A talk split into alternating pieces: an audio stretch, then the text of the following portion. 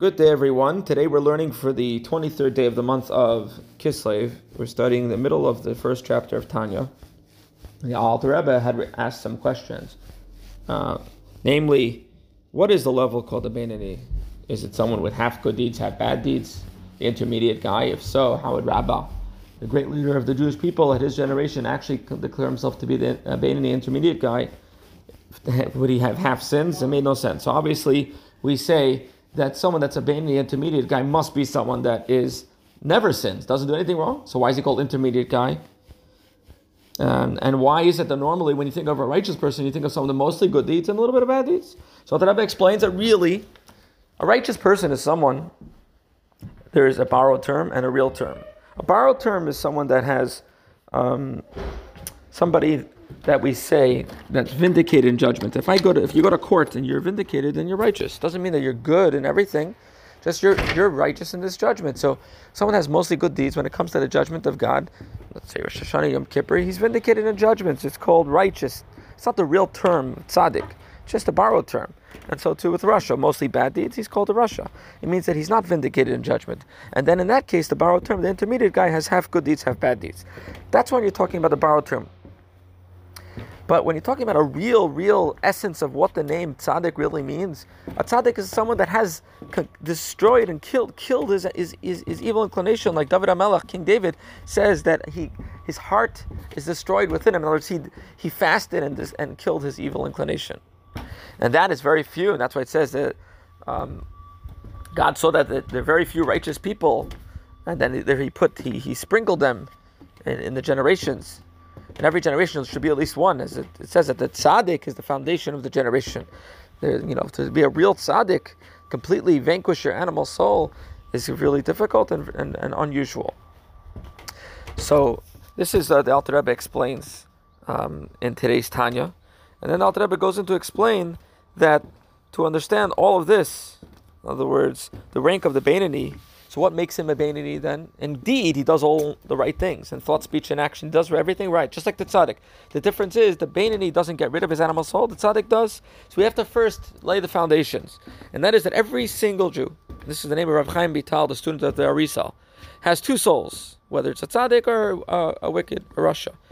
Uh, these are two souls, as it says by Adam, that God blew in to his nostrils. Uh, it says that actually I've made souls plural about, uh, uh, and it's talking about one person. Every one of us has two souls, and these are um, one. One of these souls is from the klipa, and this is considered the animal soul. Okay, klipa means it's, it's a shell that conceals, just like a the cover of a fruit conceals the fruit. So the klipa is something that conceals godliness, and it's the it's the soul. Um, that's it says it lives in spiritually in the blood of the person. It's where the passion of the person. It's uh, and that's where the, the, the, the different negative traits come from there. Generally speaking, there's four elements of fire, water, air, and earth. And spiritually, they lead to four different elements. Um, we'll begin with fire. Fire leads to negative elements of, uh, in the animal soul of, the elements of fire. Spiritual ideas of fire is warmth and heat, anger and ego. That's. You know, fire goes up. Person blows himself up. And then we have water. The element of water represents pleasure seeking. That's because water grows things and uh, looking for pleasure, all types of pleasures in the world. And then we have uh, people that emptiness, frivolity, scoffing, you know, idle talk. That's from the air because it's just literally nothingness.